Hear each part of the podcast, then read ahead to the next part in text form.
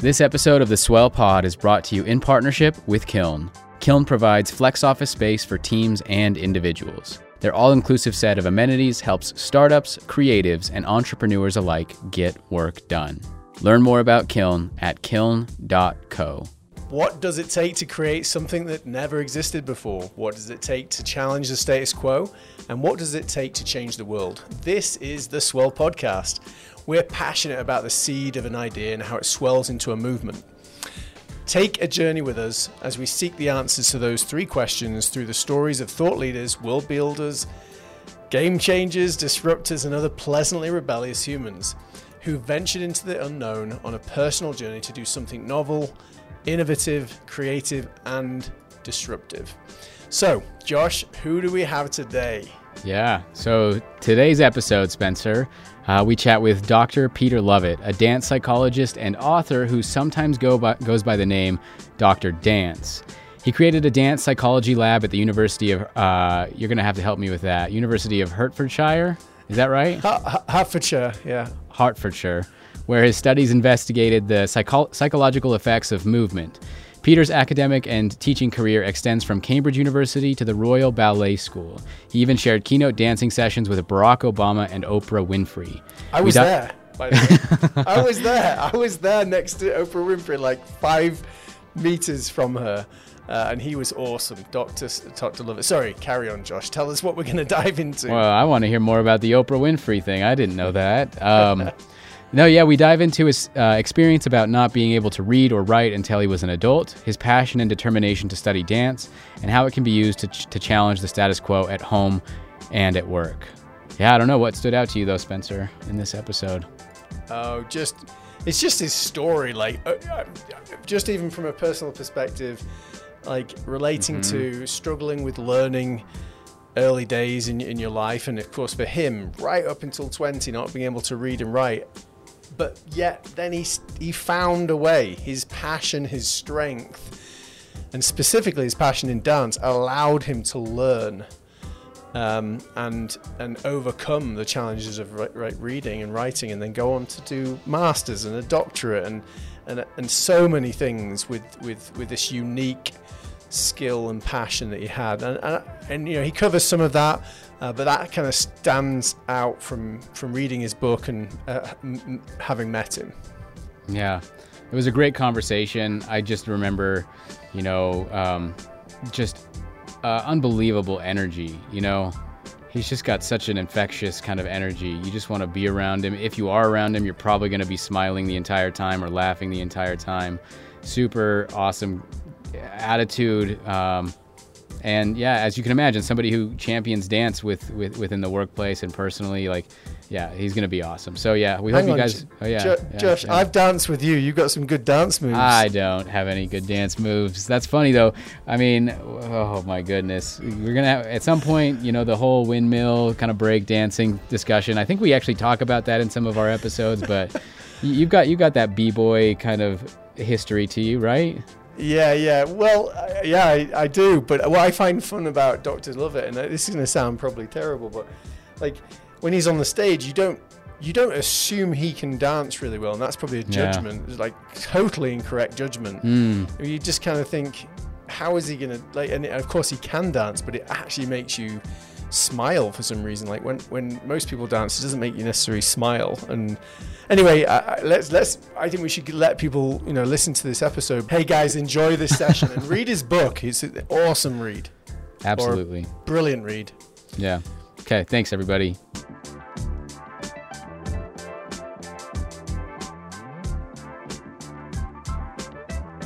That's good stuff. Well, um, thank you for joining this the Swell Pod this morning uh, Dr. Peter Lovatt. Uh, we are really excited to have you uh, here today. Well, great. Thank you. Thank you for inviting me. I'm really pleased to be here. You know, I've read read your book and and just I'm just I don't know. It's made me think about a lot of things to do with my childhood and the things that relate to to how much actually dance brings me joy. But guess what? I don't do a lot of it anymore. Um, uh-huh. And why is that? You know, uh, as a child, I, I, you know, was in plays and and and dance routines. In fact, we just interviewed a, a doctor, Dr. Matthew Levitt, uh, disrupting pathology, and someone sent me a photo of him and I when we were 11 years old, dancing in a dance festival in our church, um, doing Morris dancing wow. and, and 60s dancing. And, and it, it just, I, I, literally had forgotten how much dance really did um, bring me a lot of happiness, whether it was, uh, you know, going to church discos or, or in a break, break club um, or break dancing club, you know, in the 80s. Uh, and so, yeah, I, am feeling all sorts of different feelings right now. I'm thinking, why don't I do more of that? Uh, and uh, yeah. but I'd like to ask you really a little bit about your past and, and let our listeners learn a little bit about why dance is so important to you and where it really began. Dance for me is probably the most important act that I do. And it's the time when I feel the most me, you know, which might sound bizarre, but when I'm dancing, everything changes. You know, it, I feel cognitively, I feel different. I feel emotionally different. I feel connected to people on a different way. And my body just feels alive. You know, yesterday I'd been working all day long and I was working at the desk all day and I had loads of deadlines and things I had to do yesterday. And it got to 4, 4.30 in the afternoon and I thought, I need to dance, but I, I haven't got time to dance. And I, my body was there. And um, so at five o'clock, I thought, no, I'm going to dance. This is it. I'm, i need to go and dance. And I really wasn't feeling it at all. And I went into the studio and put the music on and started moving. And within 30 seconds, my body just changed. Everything transformed in me. And I go, of course, of course, this is why I dance. And my body felt different. Everything felt my mood, everything felt completely different. And um, when I'm in that state, I can never understand. Well, it's really interesting, isn't it? Because I can be in all kinds of other states and I don't feel my optimum self. But when I'm in that state, I do feel my optimum self. And that really helps in lots of areas of my life. And this has been like all my life, you know, like you. I used to dance as a child and I loved dancing in doing country dancing, doing all kinds of different dancing. I just loved it. And in my teenage years, I, you know, my parents' house, my bedroom, my parents' house had a big window in it. And at night, when it was dark outside, I could put the lights on inside and it would suddenly be a massive mirror. And I would play this groovy disco music. And I'd be grooving away in front of this giant mirror.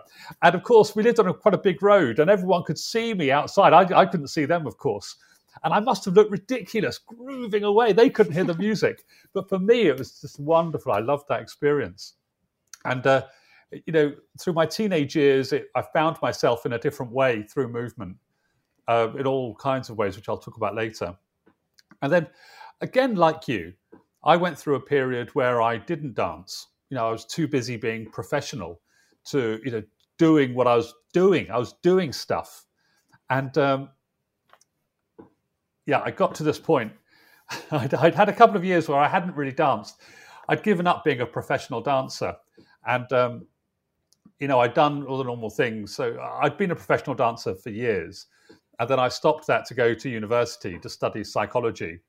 And I did my first degree, then my master's degree, then my PhD. And then I was at Cambridge University then. And I'd always fancied, so I was a psychologist and an academic, I loved. And I thought, oh, I know, I'm going to become a barrister. I'm going to become a lawyer first and then become a barrister. That was my, I thought, right, this is what I'm going to do. So I then enrolled at law school.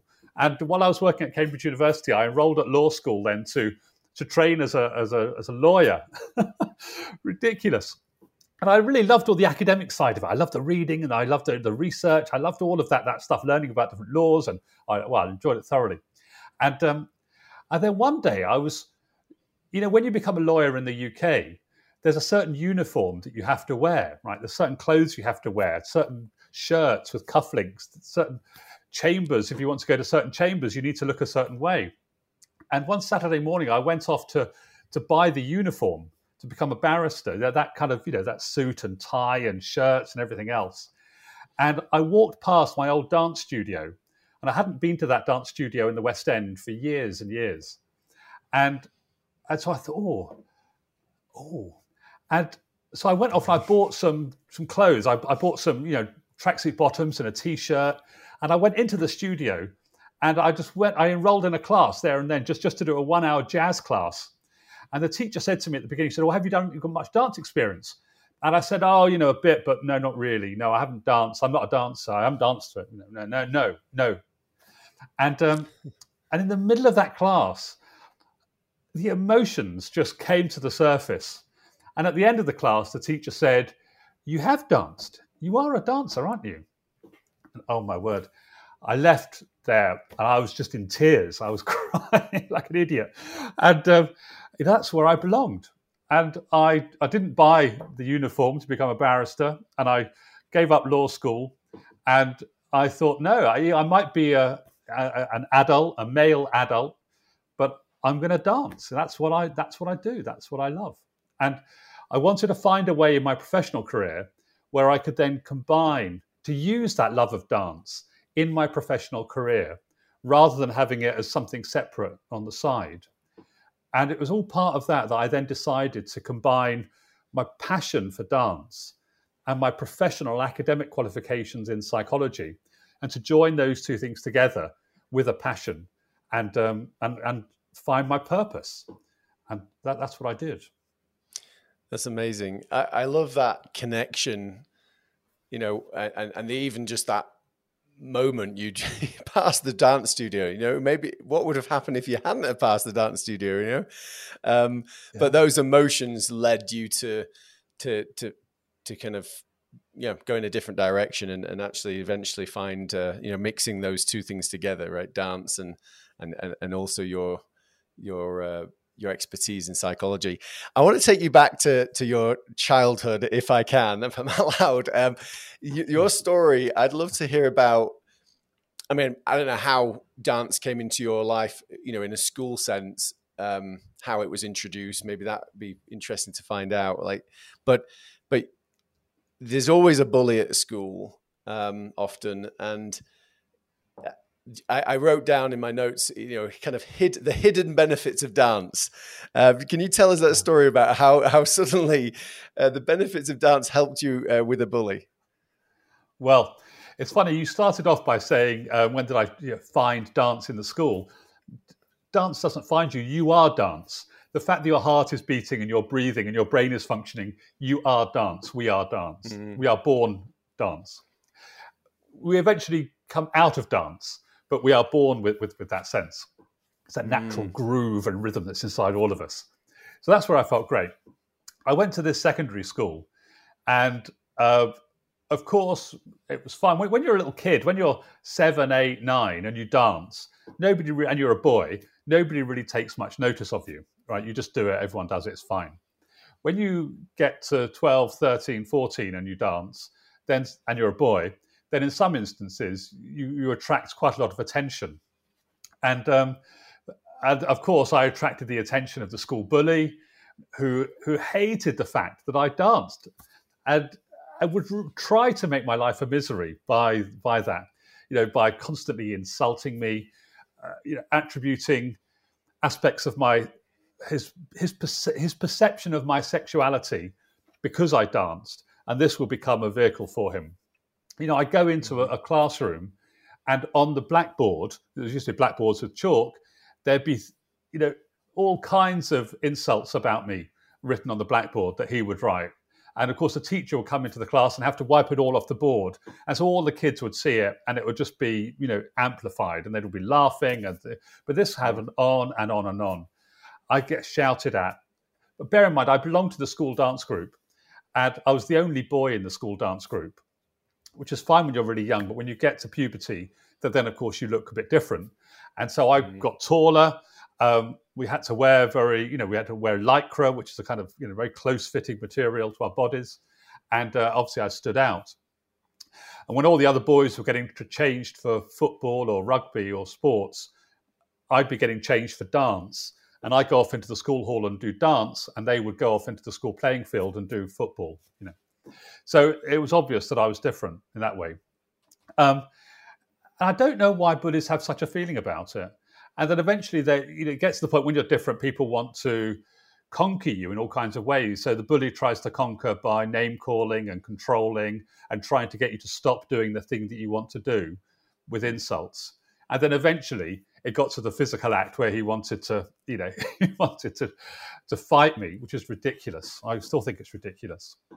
Um, and of course, at the school I went to, it was part of the culture of that school. If somebody asked you out for a fight, it was planned. I mean, this was like on a Thursday, and he said, "Right, Monday lunchtime. Monday lunchtime, we're going to meet at one o'clock behind this building." And it was like, "Wow, this was on Thursday." He was announcing it, so we had five days of preparation to get to Monday lunchtime, and, um, I was a bit terrified. so anyway, th- this bloke came up to me in the school, and then at one o'clock Monday we met where we had to meet, and I, I guess he hadn't figured on the on the thing that dancers are really really fit, and dancers are really strong because you're lifting people up and putting them on your shoulder. You're, you're spending all day long exercising, whereas he wasn't at all. Anyway, he ran over to me and tried to fight me. And he jumped on top of me to start with, which is a silly thing to do. And very fortuitously, my hand went over and I managed to land some blows. And, um, and then that was it. That was the end of that situation. He was off then for the rest of the week. And um, I wasn't bothered ever again. But it's interesting that you know, so that was my school experience of overcoming the bully, and I carried on. But there were times during that thing where I was going to give up dancing, and I remember saying to my dad on a few occasions that I'm going to give up dancing. It would just be so much easier for me to give it up than to carry on. And uh, and of course, his advice, because he loved me, was, well, if you love dancing, then then don't give up because that's who you are. And if if that really is who you are, then it really doesn't matter what other people say or think. You've got to do your own thing. Otherwise, you just become a clone of everybody else, and you kind of merge into into them if you only do what they want you to do rather than what you want to do. But then throughout life, I've experienced never physical bullying to that extent. But I certainly found when I used to go to nightclubs when I was 18, 19, and 20, because of course in the UK you can go clubbing from 18. And, uh, and I'd go to clubs and I'd be dancing freely on the nightclub floor, having a fantastic time. And quite often then people would come and ask me out and they'd say, Oh, you coming outside, you and me, we're going to have it. And, uh, and I wouldn't ever engage with them, but you, you attract attention. And then as an adult, I made a TV show where I was trying to get some rugby players uh, to dance as part of a TV show. Then, of course, the rugby players were running a book on on my sexuality, and there was some of that similar tensions that I'd had I'd last seen at school that I suddenly saw in mm. the adult world from based on their attitudes and opinions towards me as a dancer because I was a dancer. So it's, yeah, it's really interesting. Wow, that that's really. I mean, I mean, we we kind of laugh about the outcomes because you succeeded, right? And you you beat the bully, but the, these must have been incredibly difficult. I mean, it is always really, really difficult, isn't it? In the moment and in the days after those those those situations, it's a you know it's very sad. But maybe we now live in a world that's you know a lot better than it used to be um, when it well, comes to supporting not, people's passions. Hmm? I'm not so sure it is really. I, I still get quite a mm. mailbag of people from parents typically who say, "Look, my son is going through an experience that you went through um, in, in the modern times," and we are superficially more accepting, but there are still very strong attitudes about people about gender, even though we're much more open about gender mm. and about what gender means and the definition of gender. There is still this issue that people think, oh, boys shouldn't be dancing because dancing is for girls and it's not manly and it's not, you know, which is ridiculous because it is all of those things. It is manly and it is masculine and it is strong, uh, but but there's still that perception there. And very sadly, you know, some people are bullied. And sometimes the the subtle bullying, people are influenced out of those behaviours. You know, my mm. son, I've got two sons, and I've got a 23 year old son and an eight year old son.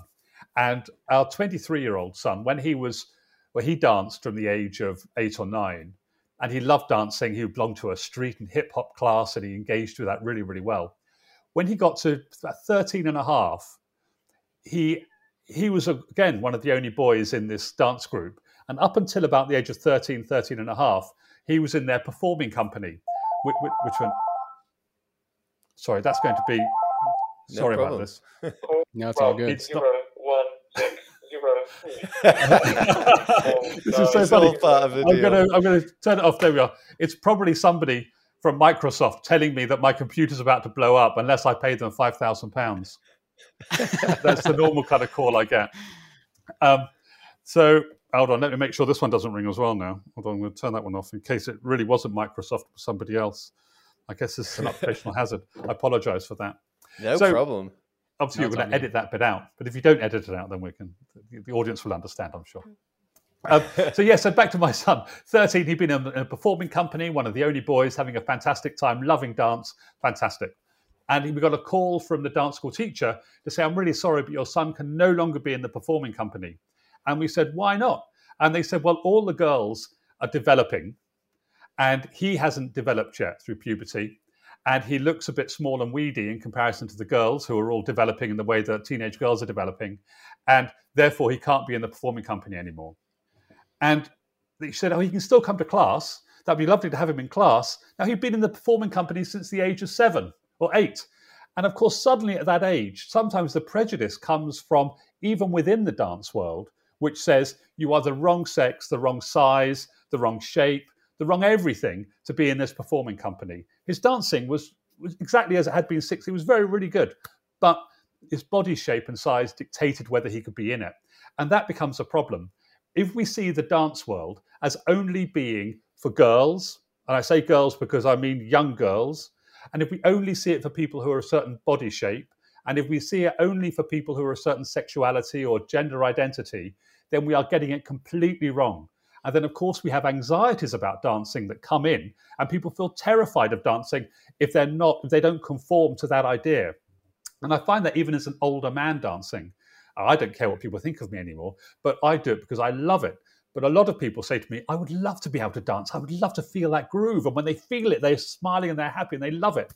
But they say, oh, I can't because my society, my culture thinks that I'm the wrong something to do it, mm. which I think is terrible. That's pretty, uh, I, it, it, it's pretty powerful what you said. And, and it made me think of, what you said originally, which is we are dance. And I think that even seeing you dance, you know, it reminds us it, if we're all dance, then it just it just reminds us that yeah, our potential is who we are uh, uh as individuals. And so when you dance, it reminds you of who you really are, and that's what probably has got you through many of those challenging moments. And uh, and maybe we just we just keep you keep doing your great work, um, and, and hopefully that will change. Um, just taking it back a little bit to your, um, I hope you don't mind me just covering another chat, and that is a big challenge in itself in in in in how the perceptions that you uh, people um, you know give you a hard time around. Um, you might, yeah. So go for it, Josh. Yeah, no, yeah. Just before we go into a different thing, I am interested to know. Um, you know, you talk about finding yourself in dance and and you know, uh, and the support that you got from your dad in that moment. You know, where you're thinking about should I quit? Should I quit? I'm, you know, I, I'm interested to know like so. Uh, yeah, when as you were growing up with dance and as you were facing that, um, were you finding yourself in dance, or I mean, you, or was it more of a progressive thing? I guess that kind of eventually at some point you realize like it hit you that this is really what I am. And was it, I guess, I don't want to jump to that moment yet, but that moment when you walked mm. across the dance studio uh, and you found yourself back in it.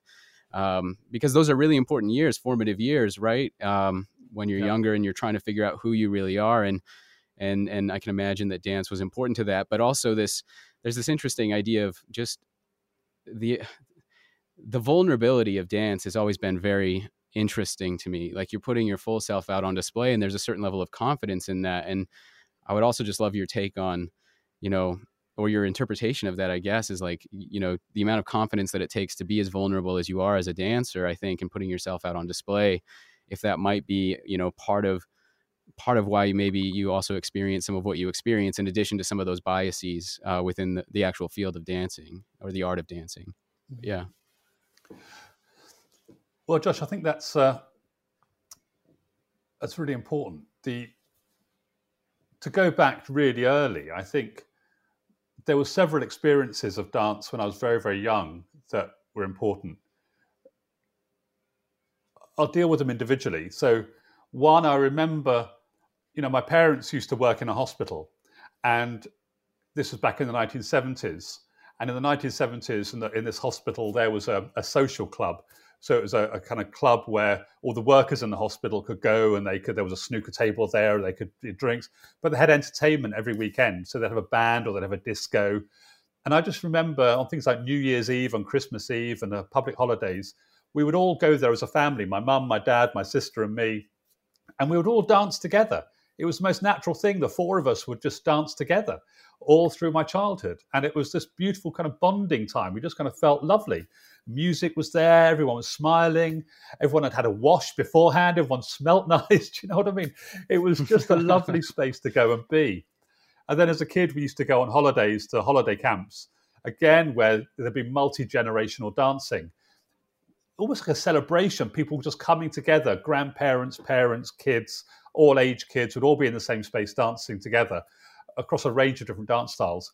So dancing had always played an important role for me socially and bonding with family members. So that was always really important. Mm. My parents were not, I must repeat, not showbiz dance mums. They were not that at all. Um, they, you know, it was just that social element. And then when I was at school, even at primary school, when I was seven, eight, nine, there was we danced, we did country dancing from a really early age. And so all the boys would do sword dancing. We'd have wooden swords where we'd all work together these wooden swords. You put them into a shape and lift them up in a star shape. It was amazing. And then we did other country dancing where the boys and girls did things together. It was wonderful.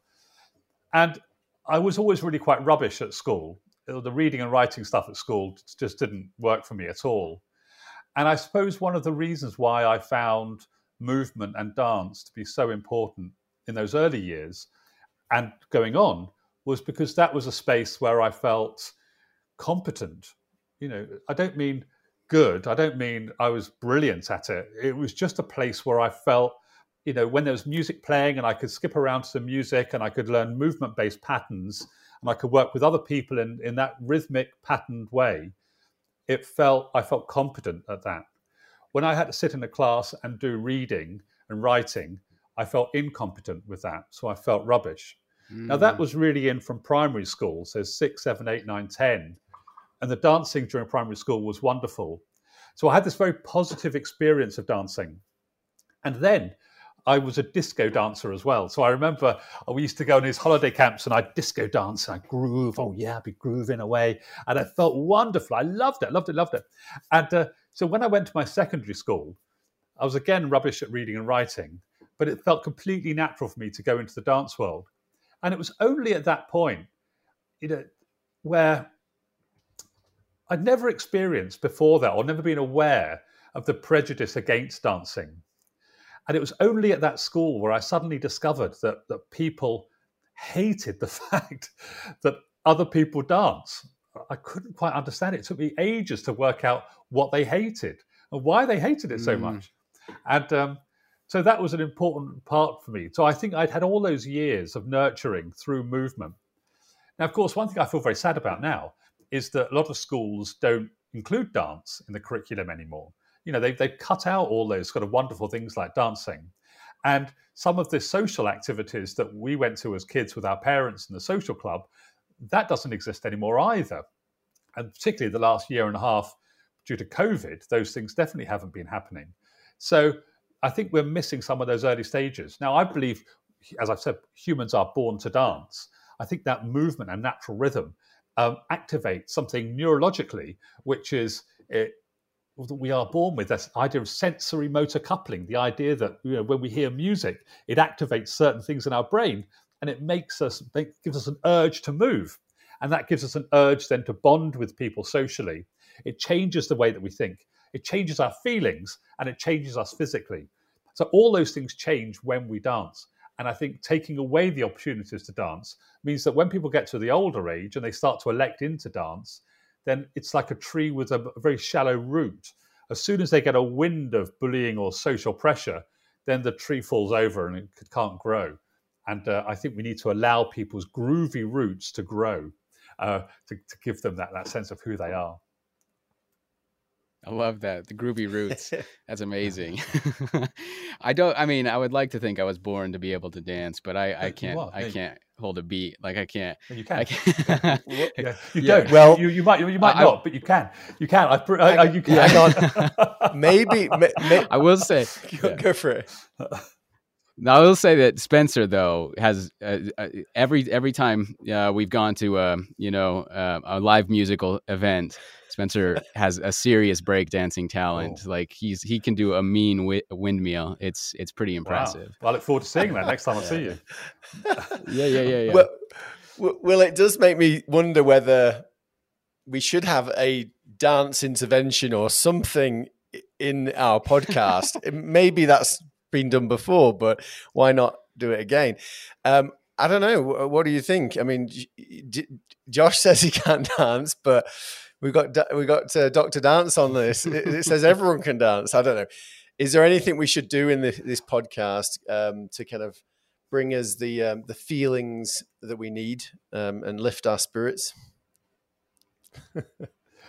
let's let's let's uh, let's hold let's hold okay. any any experimental dance uh you know put me on the spot put us all on the spot thing until maybe we maybe we tease it for the end um but we, we could do it now uh, but I, I think we should tease it to the end because i mean i do want to get into um the psychology the neuroscience and dance and how you found all that stuff but i, I don't know um maybe maybe we tease that until the end is that Should all right t- yeah yeah i mean that's okay. Um, yeah. i mean in many ways the science comes first and so all the, the science provides that basis and often when we're, we're working with people who are anxious about movement, I mean, even that your response, Josh, there, I mean, I would never put you on the spot, but that slight sense of panic of, oh no, they're going to get me to yeah. dance. No, no, no, no, please, I don't want to be dancing. No, no, no, no, no. Let, let, us leave it to the end. Let, us put it off. let, us talk about something else first. You know, that's a very yeah. real common response a lot, a lot, of people have.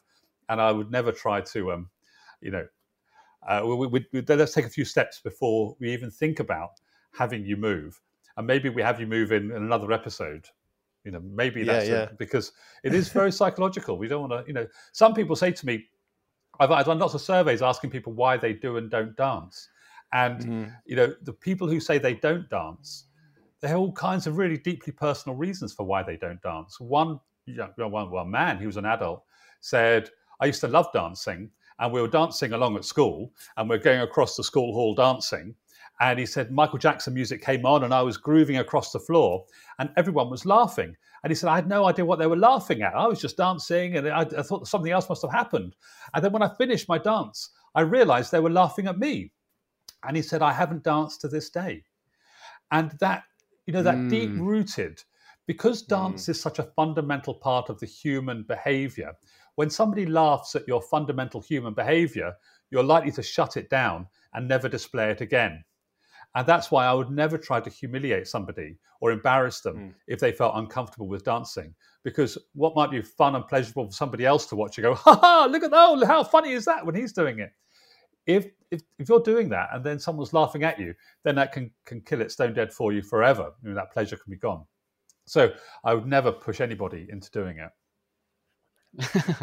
no, I appreciate that. I am okay being put on the spot, especially with dance. Okay. I will say, you know, um, dance for me so I, I'm I'm not a dancer. You, you know, if I'm out at a party, I, I well I, I will I will I will try to keep hold hold myself up with Spencer and you know try to do try to throw in some moves every once in a while. But uh, you know, um, I am so I'm a filmmaker, but I look at dance. Dance has always been this thing that I I I, I can watch and be completely transported by. It's always been this thing that has inspired me artistically more than I think any other art form. I'm always so impressed at and what people can do with their body. I mean, it's it, it, like uh, sometimes if I'm let's say I'm watching a film, I can't pull myself out. Of, I, I I pull myself out of the film to experience like to to really dissect the art form of it, I guess. And I do that a lot with various different art forms, but it's truly with dance.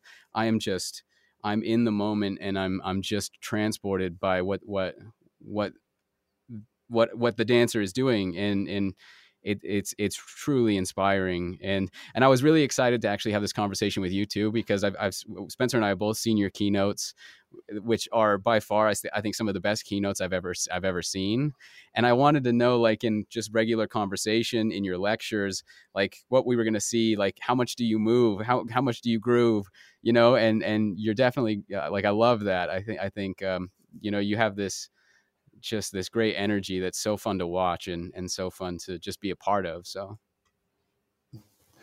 well, it's interesting you talk about that with we get into the neurology of, of that. So mm. you watch dance on screen and you feel captivated by it and you feel intrigued to carry on watching it and you have a connection with it. Well, that mm. speaks in very many ways to the neurological basis of dance and movement. And so we have, so our human brain is set up to move right? So when I talk about us being born to move, I mean it quite literally. The human brain is set up for movement. And it's set up not only for in, not, not movement like a robot is set up for movement, but it's also set up to integrate lots of sensory information coming into us from our eyes, our ears, from our taste, our smell, our physical body, our proprioception. We've got all of this sensory information coming in from outside of our body into our brain. It goes into this area to do with sensory motor coupling and that stimulates, gives us an urge to move. Now, we don't have to move on that urge, but it gives us a sense of, oh, ah, we're about to oh, do, do something. Now, what we also know is that when we watch other people dance, then the brain state of that person who's dancing, parts of that can often be reproduced in the, in the observer's brain. So when you're watching somebody dance, sometimes you have this connection and the areas of their brain which are active during the dance are also active in your brain as you're watching the dance. Some people mm. call this system the mirror neuron mm. system. So, the mirror neuron system is this idea that you get a mirroring of neural activity as you're watching somebody else. Now, that you also gives you that urge to move. It's almost as if that you're moving, you're behaving in a similar way. So when you're watching someone making all these amazing patterns with their bodies, then of course your brain is trying to stimulate or simulate that at the same time as well. And that's why we get such an amazing connection when we watch people dance. Mm. We also know that when we watch dance, dance forms a really important part of the human mate selection process. So we're we're evaluating people's movements constantly um, even subconsciously, because it's part of a you know our genetic drive to find a mate or to find people to connect with and find people to stay away from. So the whole sense of watching movement is a really important biological aspect of the human brain. Yeah. no, I, I, well, I just yeah, I love that that connection and uh, you say you, you, know you enjoy observing Josh. I think of um, one of our guests we interviewed was uh, DJ Dolph, uh, and he mm-hmm. is a really great DJ uh, in the US. And uh, we were we were at an event where he was DJing, um, and I think I was observing what I liked about dance, and I really do love dancing, but I don't. I wouldn't like to sit in a room where I'm the only one dancing. All right, that's that is not really what I want to do necessarily, unless unless everyone's clapping and I don't know, everyone's really getting into it and other people are going to join in. But I, I enjoy watching others at the corner of my eye. I see what they're doing and I adopt what they're doing into my dance. And so it's like this constant yeah. energy, like of, of making up my own stuff, but then adapting it with people around me. And I think that that just gives you something that well you can remember for forever, right? This memor- real memory. Yeah. Um, so, so Josh, there's wonderful ask, research sorry, looking yeah. at that, looking mm-hmm. at yeah. Go for it. Hobie, okay. Uh, there was some great research looking at, at exactly that, that sense of um, what, how DJs control a room and what happens in a room. So a DJ is controlling it what we did, we did an experiment once where we hid away in the top of a nightclub and we were watching the beginning of the dancing and wanted to see how contagious dancing was. And what we found exactly as you describe, you get people dancing and move, you're moving their arms in a certain way, and that becomes contagious. Somebody else picks up an element of that and then it incorporates it into their own movement pattern.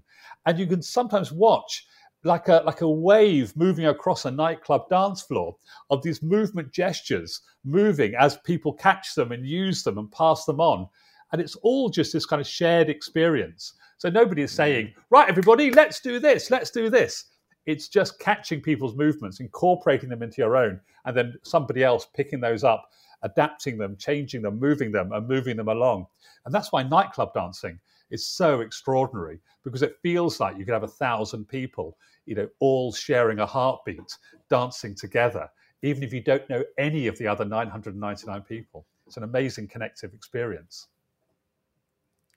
Wow. Yeah. And I wonder wonder whether that that your it made me think of even just in in my own life or it could be work work environment but when you when you're doing things if i was forced to kind of do the dance moves that i you know that someone else wanted me to do it would be it wouldn't be maybe as contagious i you know in a big group i don't know if it would or wouldn't but when i choose something that really relates to me and and and, and i desire to do um, I think yeah. it's more probably my hypothesis would be that others maybe then follow suit, and so um, it, it's contagious. Yeah. Yeah. Well, I guess the the element there that's contagious is the authentic you. You know, and it, this go comes into corporate life all the time, doesn't it? Mm. If you've got you have a founder of a company who is authentic and they start a company, they found a company and they have their authentic voice, their authentic vision, and they can go forward with, with that amazing vision. Sometimes, if you're brought into a company and you have to adopt somebody else's voice, you have to adopt somebody else's movement pattern, you have to adopt somebody else's way of dressing, then you're no longer the authentic you. And then, of course, when you're no longer authentic, then you wouldn't be contagious. Nobody would be interested in copying you because why would mm. they? Hmm. It's just a you're just a photocopy of the original, not, not even a photocopy or a degraded representation of something that's real. It's not real, and um, so we see it really clearly in the human behaviour. So, so, what you're describing there about movement, and, and I bet the movements you pick up from other people are the authentic movements that those other people are doing mm-hmm. rather than a performative act where they have to do, do a certain behavior. Now, of course, we can all do a certain movement, but we can interpret it in our own way. We can put our own self authenticity into that movement. So the three of us could do a movement now, and we could all, you know, we could all do exactly the same choreography, but we could all present it in, in a unique, authentic way because we put something of our character into that. And that's why these dark discos are great. They're dark, it's sweaty, you're closed in, the lights are flashing, you can't quite see what's going on with other people because you're all the same eye level, you're crunched in. It gives you an opportunity to express yourself in that very real way.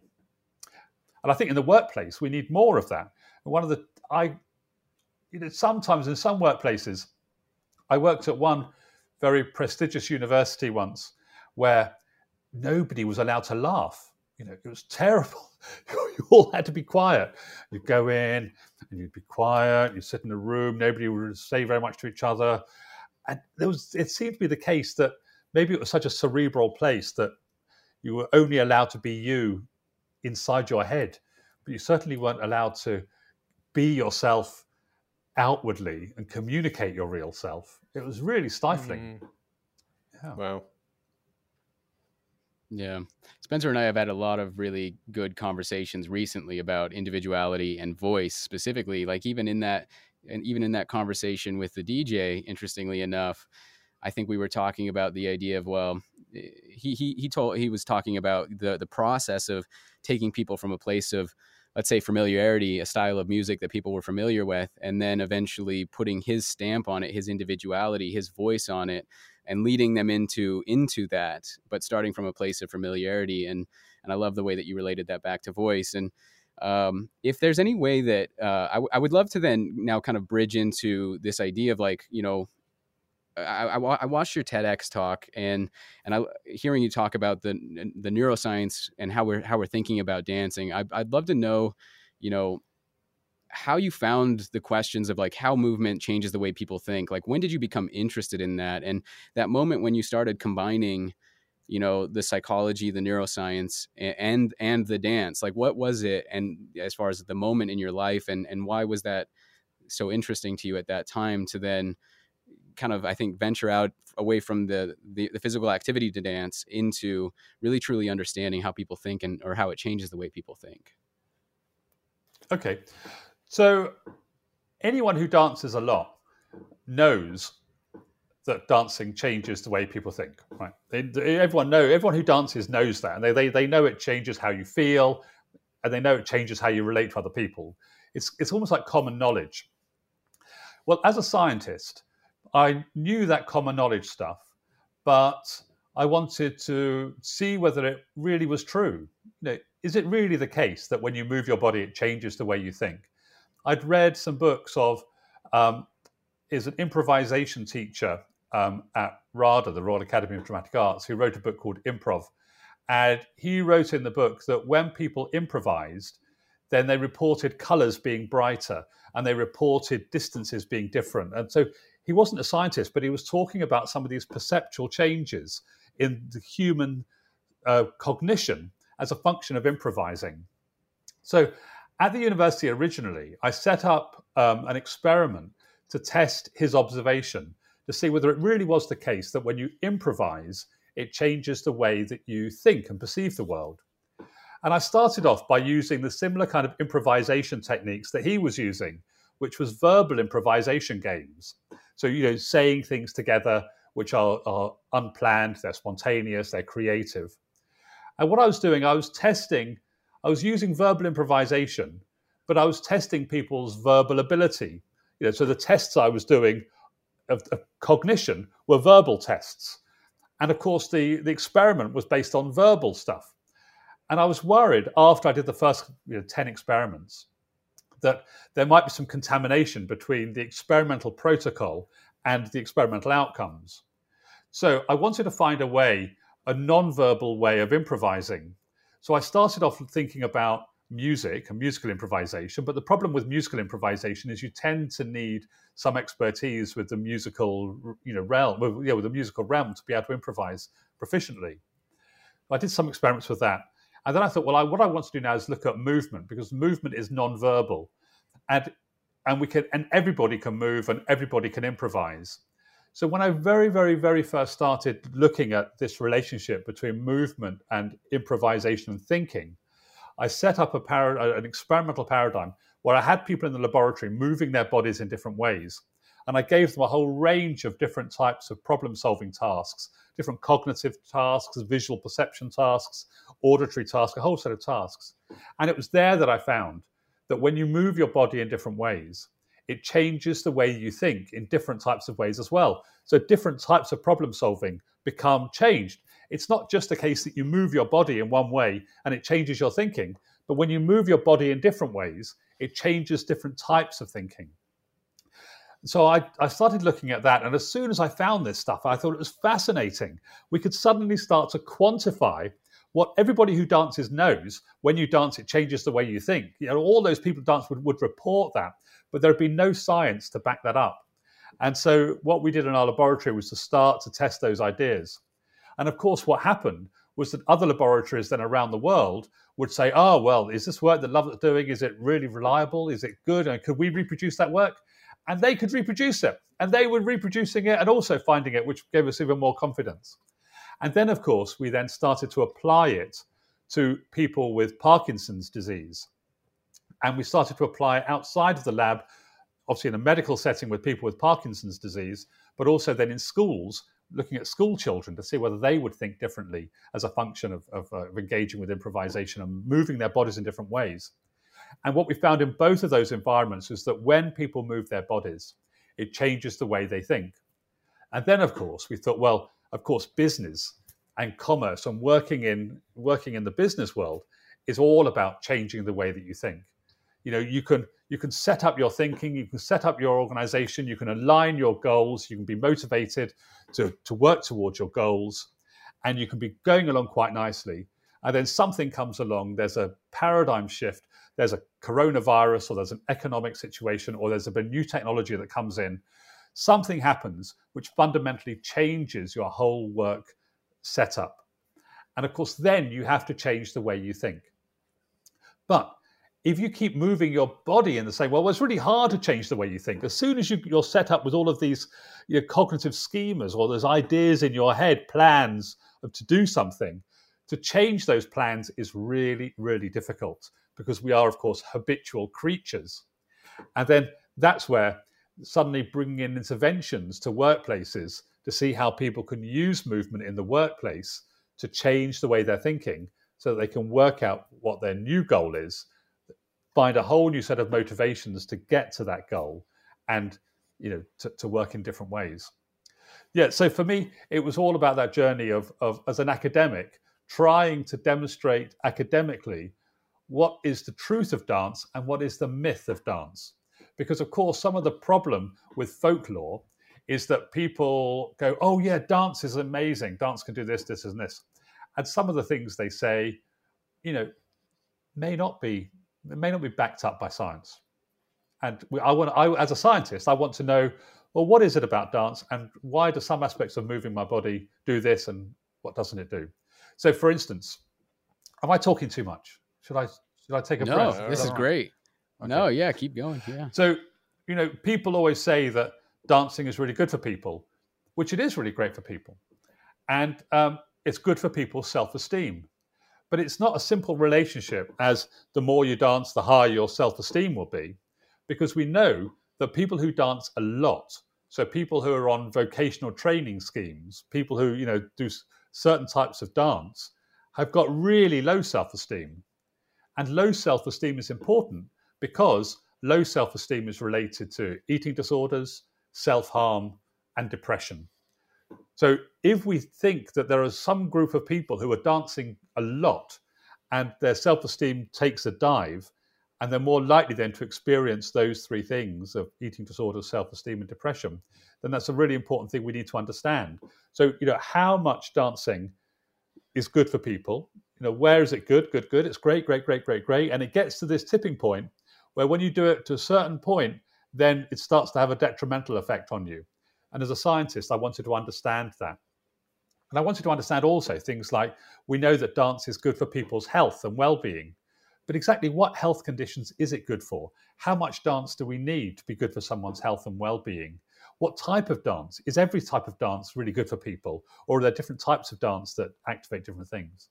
So, as a scientist, I was really motivated by those, those kind of questions to find out, you know, not just is it good for you, but when is it good and when is it not good? Where where is that that balance tip? Yeah, yeah, I love that. And when you say um, when you say it change, so it changes the way people think. It, it, it, is it also, I guess, uh, trying to get trying to understand it, it's it's really helping people um, embrace the change in how you think. I guess like there's there's I can is that kind of what it is. It's like um, so in as you mentioned your your example of COVID and you know of course you're being put into a, a it's helping you embrace the change. I guess it's and um, it's not necessarily changing it in a specific way that if you dance you will start to think this way other than maybe you were embracing change more regularly is that no, am i am i understanding that right no the let, let, let's take in a situation where someone is anxious okay and the work we've done is looking at a lot well some some of the work we've done has looked at problem solving and what we know is that when people move their body in different ways they become more proficient problem solvers. So normally, if mm. I was hmm. to, you know, set up a situation where I gave you a, a, a test of your divergent thinking, so your creative problem solving tasks, you you'd have a certain ability to create, you know, to come up with a certain number of solutions to a problem, whether it's a real world problem or an artificial problem. But you need there's a certain number of steps you might come up with, certain number of solutions, but your solution set will be quite limited, right? Just normal what we know is that when we get yeah. people dancing and moving in an improvised way, then the, the set of potential solutions gets much larger. So suddenly, people can think in a, in a more divergent way. They're able to think about more solutions to problems. So their thinking becomes expanded in, in that way. Now, think about how you can apply that either to your own well being. So let's imagine you're an anxious person, you, you ruminate a lot, and you catastrophize a lot, you might have a certain set of solutions in your head and certain examples of how you can get out of that. And you think, well, I can, I'll only be happy if I earn loads of money, or I'll only be happy if somebody loves me, or I'll only be happy if I can find a new job. Right, got, got that. So your solution space is quite limited. And we know that there, there are some psychological therapies which are based on the idea of expanding your psychological solution set. And this is what movement gives you. It broadens your solution set out. So you can suddenly think of more solutions, you know, other ways of, of being less anxious or other ways of being less depressed. Of course, in a business world, this might be okay, we, we're, we're going to end lockdown soon. We're, all the workforce have been working like this for the last year. Um, here's how we used to work a year ago before it. Know, what do we do? Is, is my solution set simply to say, well, let's bring everybody back into the office and carry on working exactly as we were a year ago? Well, that's probably not really going to work because all the workers, their mindsets have shifted over the last year. They've been working from home and different things. So, what organizations need to do is to come up with a new solution set, and their solution set needs to be as broad as possible. Now, if we put people in a room and say, oh, just sit there and come up with some solutions, their solution set will be of a certain size. What we know from the science mm-hmm. is if we get people moving as they're making those solutions, as they're thinking about the solutions, it might be walking around the room as it hasn't got to be dancing. But if we get people moving, then suddenly their solution sets get larger and larger and larger. And then, of course, if you've got a room full of bright people whose solution sets are getting larger, then it gives them more to discuss in terms of okay, how many other solutions are there to this new reality post COVID, for instance? You know, the way that people are buying services, the way that people are providing services, the way that teams work together now that they're so used to working from home. How many days a week should they be back in the office? You know, all of that that thing but how do we manage people? What's all of those different solution sets can be broadened and that then gives people a solution. So that is what movement does to people you know for instance in that in that in the way that people think and solve problems and that's how it can be used and applied. Yeah. Yeah. I, I love that and i feel like it's more important than hope, maybe what people realize. Like I, I think that's so fascinating that i mean there, there are a lot of so I, am sure we've all encountered people who say, you know, well, I'm not creative. But I think what, what I'm understanding from what you just said is you can increase let's say your creative problem solving, your divergent thinking, your openness to new ideas, various different things through through not just you know so through through movement and through dance and yeah. and and and it's a i think it's interesting because it's a real mindset shift you know i, I and i think for people who might say that well, maybe i'm not creative or I, I really feel like kind of what you just explained is a is a really strong message for everybody um, who might kind of put that limit on themselves maybe too mm. early, you know, or um, that's yeah. that's actually really interesting. Would you also say that it's, um, I mean, because you you relate you talk about improv and dance, and would you? I, I mean, I, yeah, I was gonna say, do you find that as well with just let's say other art forms in general or does it specifically i mean maybe you haven't looked into that specifically but other art forms in general beyond let's say um, you know, rather than dance that isn't just movement or, yeah. Yeah. Well, the, the whole essence of the thing with, let's move away from the term dance because dance is, mm. has okay. so many connotations to it. I, I, I'm a specialist in movement. So we're thinking about movement and the way movement. we can use, use okay. movement.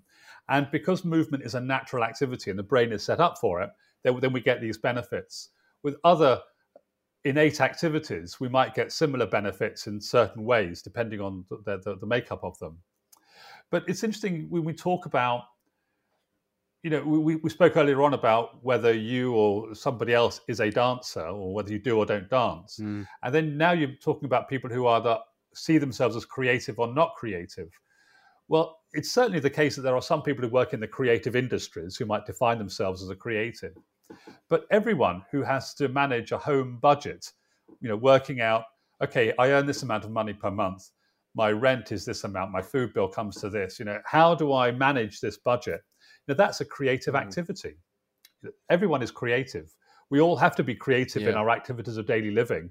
We all have to be creative with navigating our friendship circles, you know, working out who we're going to bond with most closely, who we're going to invest that time in. All of the, these things are everyday creative activities. And of course, these are the kind of activities that people get stuck on. You know, they spend more than they earn every month. They don't quite mm. work out. You know, they invest their time in in some people, but not other people, and they they wonder why their relationships are all skewed and not working. Uh, these are the kind of things yeah. that we can help people improve by opening up their creative thinking abilities. I mean, everyone has that ability to think creatively, not just the professional creatives. Mm. Yeah, It's good stuff. I love that. What um Yeah. so the question is uh, how often should we be dancing or moving? Uh, you can probably see me on my treadmill desk. I've we, used a treadmill desk for like I don't know how long, 10 years. Yeah. Um but it, it, and, and moving on a treadmill, listening to music, and even trying to get a few dance moves in there on a daily basis is super important to me. but how how frequent do you think people should be moving, or you know, be, be, getting the, those benefits that you talk about?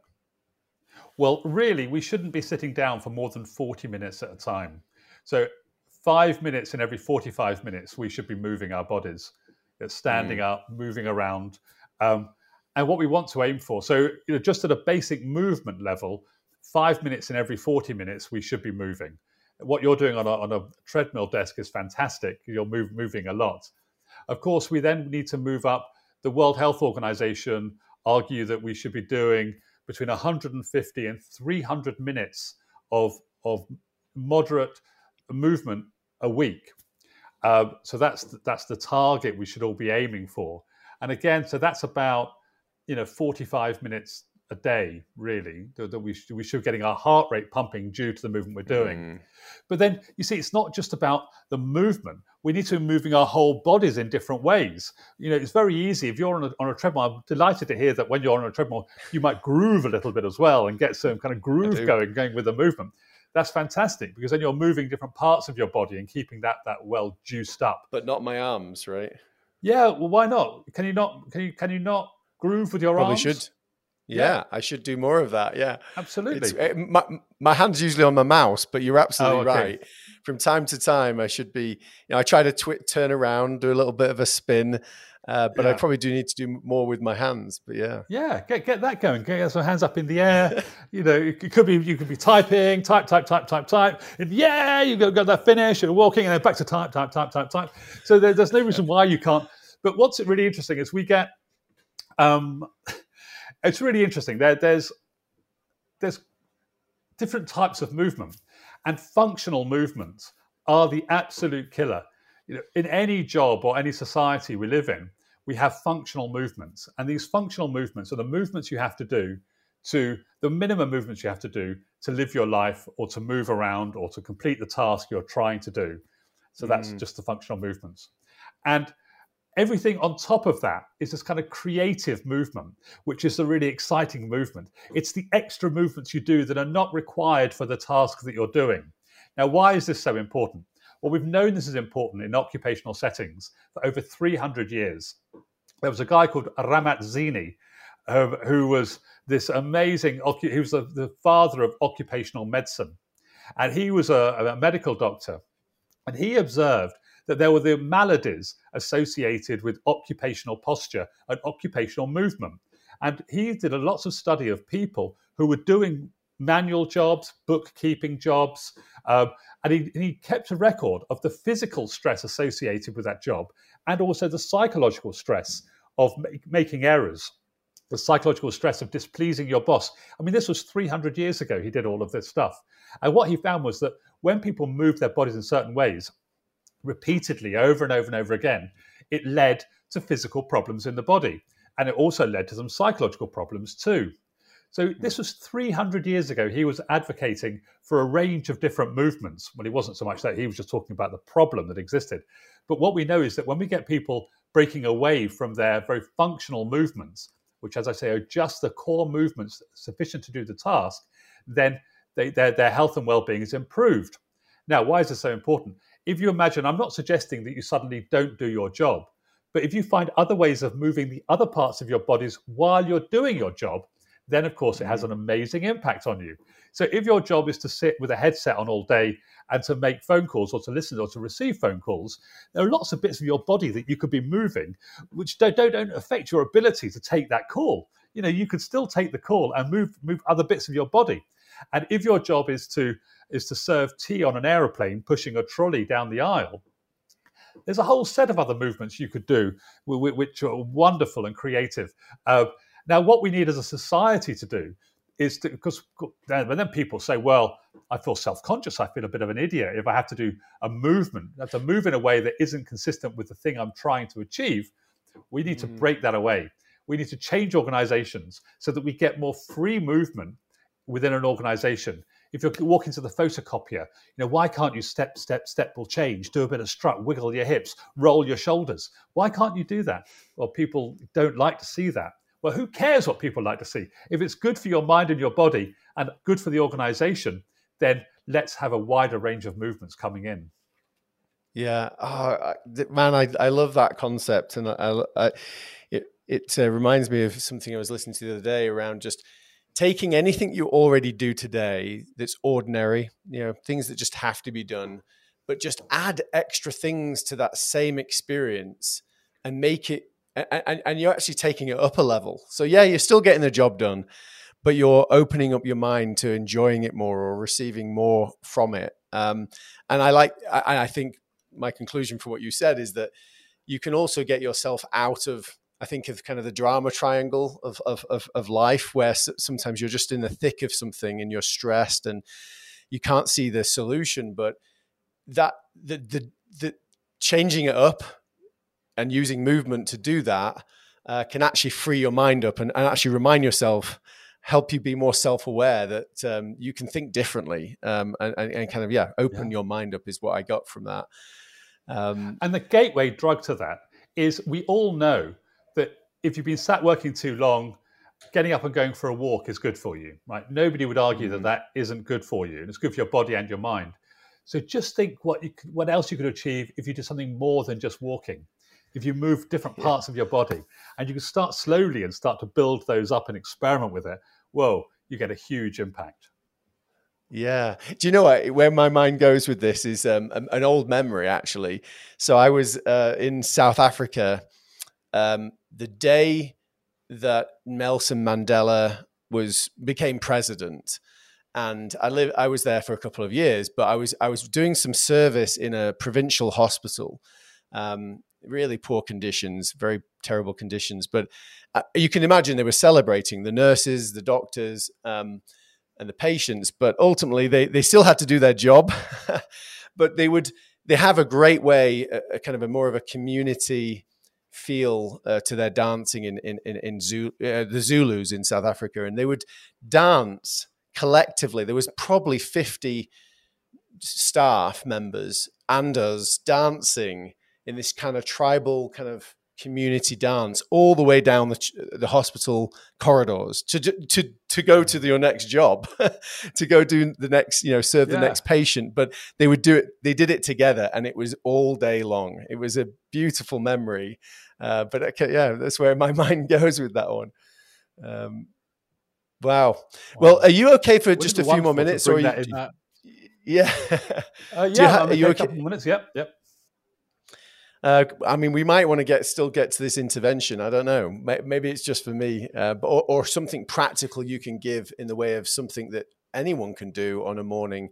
Um, but let me. I, I, just want to take you. I just want to ask you about the one thing that it, it really, really resonates with me, and I just want to make sure our listeners know this is that you know you you are incredibly um, inspiring and, and smart, um, and you've you, you, know academically you you've done all these great things.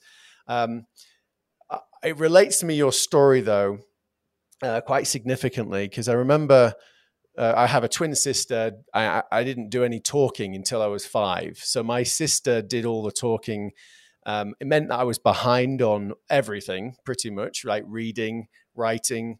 Those things were more difficult, and and and I and I and I was so well surprised uh, and shocked to just hear anyone that is is so inspiring like you. You've also faced those challenges, right? With um, I think you said in your twenties, maybe twenty three, uh, you hadn't yet re- you know learned to read in proficiently, uh, and and I think that I, I'd love to know a little bit more about how you overcame that challenge, but I think of um, I'm not sure if it was a train journey or it was a book that you you decided to you I'm going to learn. If I can learn thousands of dance moves effortlessly, how can I do the same thing for reading?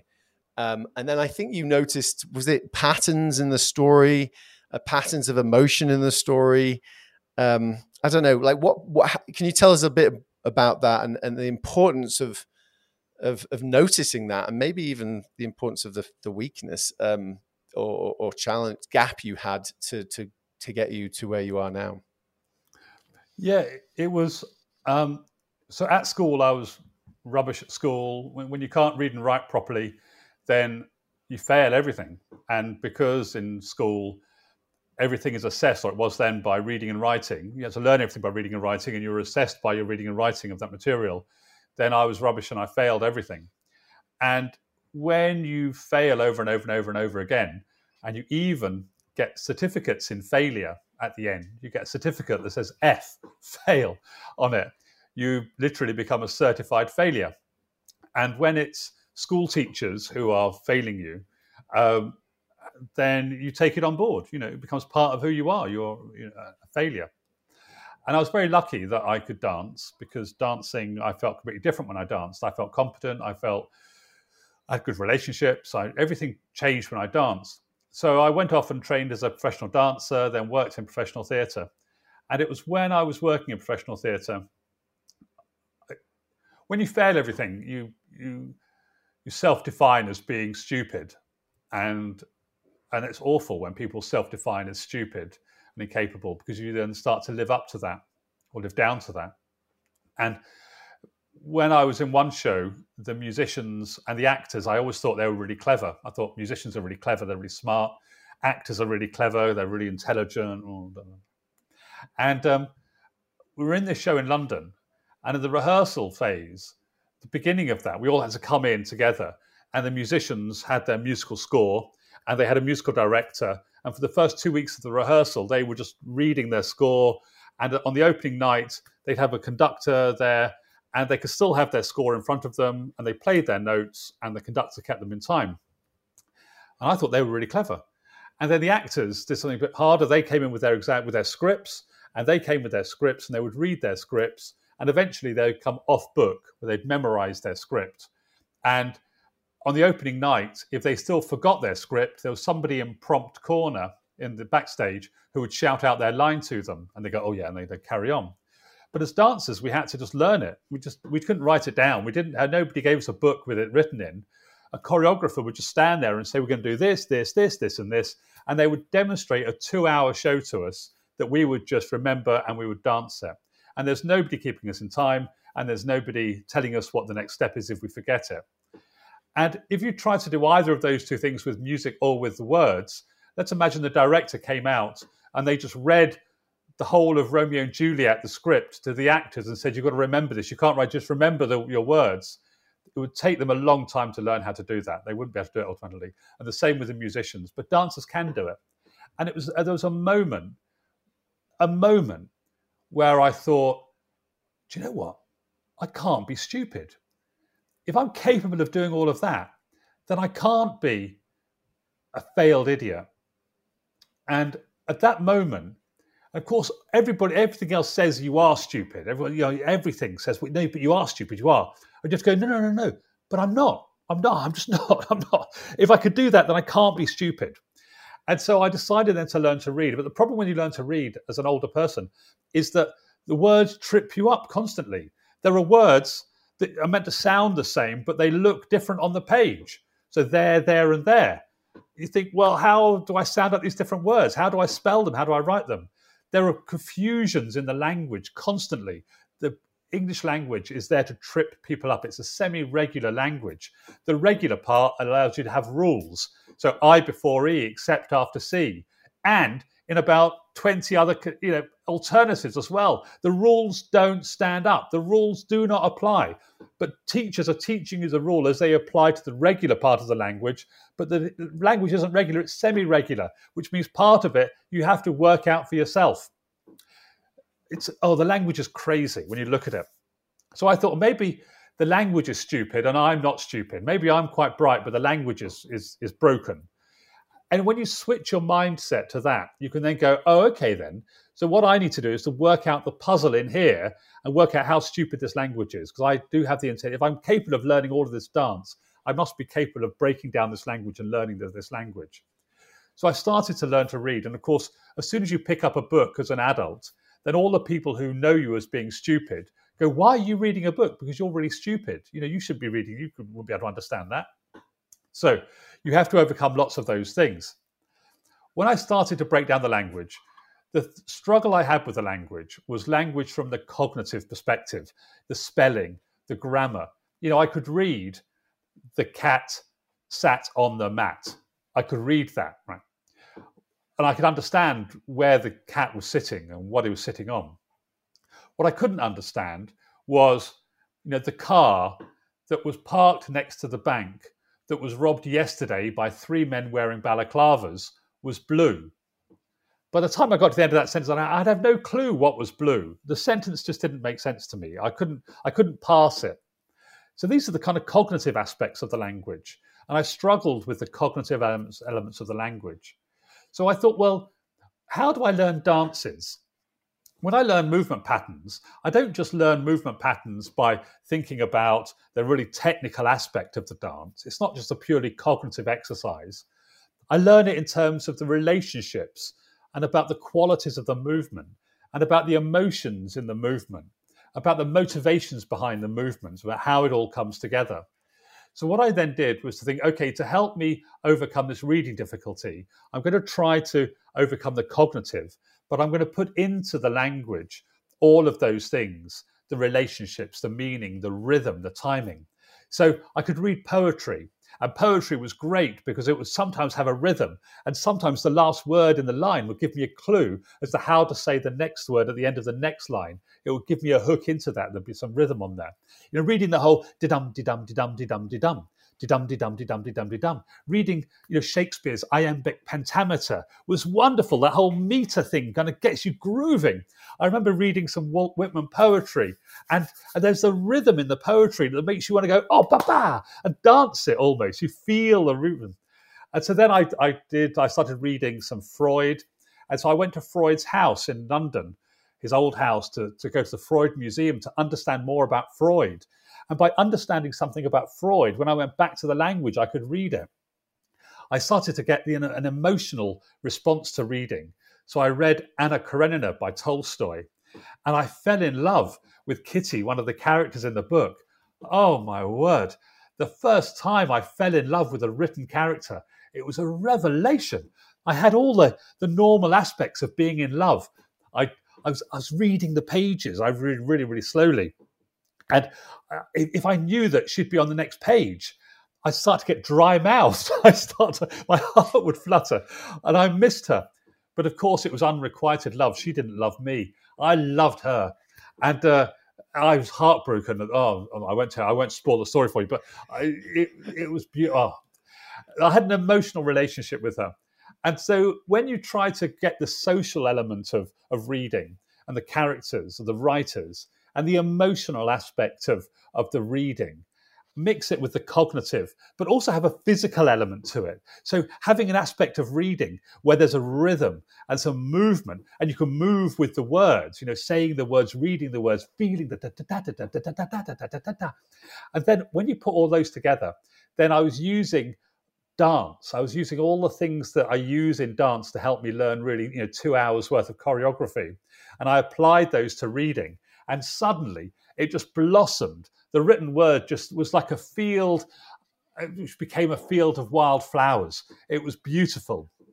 And when I got to that point with reading, I knew that's when I then did a, a degree, and then a master's, and then a doctorate. And the, the written word, even though I hate, I hate the irregularity of the language and it trips me up, and I despise it for that but for what it gives me in terms of the relationships and the emotional response and a way of communicating something, I love that element of it. So that's how I managed to use dance to help me unlock reading. Wow. Yeah, that that's that's beautiful. I mean, you basically found the music in in the story and, and finding the meaning in it. I mean, that's what everything our life should be about, shouldn't it? Like trying to find through all the clutter um, and the challenge is trying to find the things that are really um, yeah music to our ears. Um, but, before i ask you so yeah okay, well, one more thing. It's the heartbeat. As you were saying that mm. i thought it's the heartbeat. That's what we're trying to find. And if we find that heartbeat in, in all those areas of our lives, then it transforms it from being like computer code, ones and zeros, to being something that's alive. Mm. Well, I, I, know we want to get to a quick uh, dance intervention. Uh, we, I want to know about that picture on the wall, but uh, Josh, do you have anything else around? Um, I know that you're a fil- you know you film and a writer. Um, does that resonate with you? The I guess that's what you're trying to do, right? Bring in the feeling and the meaning, especially the emotion for everyone. Um, oh, you're on mute. Maybe. Sorry about that. Yeah, no, I kind of just want to sit in that moment for mm. a little while. Like I, I loved everything that you just you just talked about. I loved hearing your perspective on because you had such a unique experience getting into the language and getting into the reading and and and and it was it was Spencer said beautiful and it was beautiful and if we had if we had a bunch of time i would really want to dive into i think that idea of pattern. From a story perspective i'm i'm very fascinated and, and, and very interested in the patterns of let's say the structure of story uh, the emotion of story and the pattern with human behavior you know how we and human experience you know and and, and how stories found their structures and how they found their you could say patterns. And i'm very fascinated with that. And and everything that you just said the emotional patterns to it i think is is very interesting. But i think we are we are about hitting time but yeah i just kind of want to sit in that moment for a little while because it was amazing and beautiful and i i, I thank you for maybe, sharing that maybe maybe a part two uh peter uh another yeah. another, yeah. another day um thank you so much um could you tell us about the picture behind us because i've been looking at it the whole time and thinking what is that? ah, well, so that one there uh, behind me is I, I, made a show in the States in 2016, and um, the, we were using movement and creative arts to help people overcome some of their difficulties and problems. And with one family, for members of the family, we use dance, we use singing, we use painting. And we, for, for one young woman, we were using painting as a way of her expressing herself. And so we went in, we're in California, went into this art shop, and um, and she was playing with colors and playing with ideas. And then the art shop owner, uh, I had a conversation with her. We're talking about how we express emotions through painting. And she said, "Oh, look, sure. Hey, if I, I was going to," I said, "What would it be like if you drew somebody who, who was, you know, positive face?" And so she started drawing this drawing and coloring it with a, you know, it's like a, it's like the, the theatrical happy and sad masks and she was creating it using colors to demonstrate to the person we were working with how they could use color to represent different emotional states. And she painted that for me. And she didn't know she was painting it for me at the time. She was just scribbling. And she painted that in about, well, 15 minutes. It just kind of went down. It came out of her onto the page. And, uh, and at the end, uh, she gave it to me. And so she signed it and gave it to me. And, uh, and the, the story was, of course, that was fine. So she said, "Oh, here we are. You can have this." I said, "Thank you very much." And then the production team who were making the show, they wanted to keep it, and they kept saying, "Oh, we'll put it in our vehicle over here." And I was going, "Yeah, yeah, yeah but I need it back from there because I want it in my vehicle to take it home back to." And, they, and honestly, we spent about three weeks tussling with this picture, and they wanted to keep it, but it was given to me. so it was honestly, it was like a, uh, it was like a real challenge for me to get this trophy from them at the end and actually ship it back to England. And uh, but I love it. It reminds me. I've got it on the wall there because it reminds me of of how we use creativity to express ourselves, uh, either through movement or through our voice or through painting. And um, and it, so it reminds me of that experience of making the TV show in the states. Amazing. Well, that's fantastic. So, do we have time for an intervention? I don't know. Like, is there something you can give us um, to do and maybe demonstrate it to us or for us for, for a couple of minutes? Well, okay. I now because of the way I'm wired up at the moment, I can't stand because I've got wires attached to me. So I'll, I'll give you a, a, a static. Um, here we are. Here's a complete beginner's guide to finding your groove. So Okay. Lots of people say they don't dance and don't move because they feel intimidated by that. And as soon as they feel intimidated, their bodies become really tense. They get this physical armor over their body and they find it really hard to move and groove. So, one of the first things I do with people is to help them find that groove. And my the Dr. Dance Find Your Groove exercise is this. what I encourage people to do is if let's go right back to basics. We get people laying on a bed or on the sofa or somewhere completely on their own, put some headphones in, and the idea is to listen to a piece of music they really enjoy, right? So just listen to that piece of music. And then what I want them to do is within that music is to find the beat of the music. And then I want them to embody that beat. So what they do is find a muscle group somewhere inside their body, something completely unseen, and they twitch that part of their body in time with that beat that they found, the strong beat. And then what I want them to do after that, and this could go on for as long as they needed to, then they I want them to move that beat around their body. So they might find the beat in their tummy, in their lower abdomen, in their buttocks, in their thighs, in their calves, in their toes, and they move that beat all around around their body. So they start to feel that groove, and then, then they really are feeling the groove. That's exactly what groove is.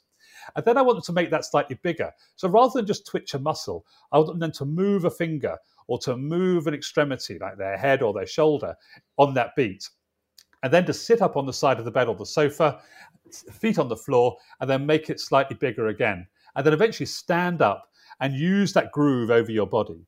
And then slightly making it slightly bigger. Now, the next thing to do is to find another beat in the music, a different beat. And so now I've got two beats, two grooves going on, and try to embody the different grooves in different parts of your body.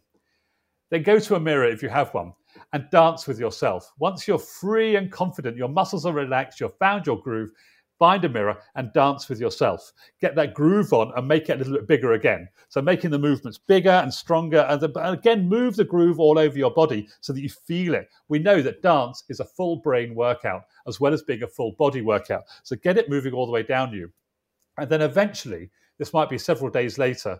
So don't dance for several days, but several days you might then bring somebody else into your private space and dance with them and then once you're confident dancing with yourself, moving, finding the groove, finding a groove with another person, then take the groove outside to somewhere else.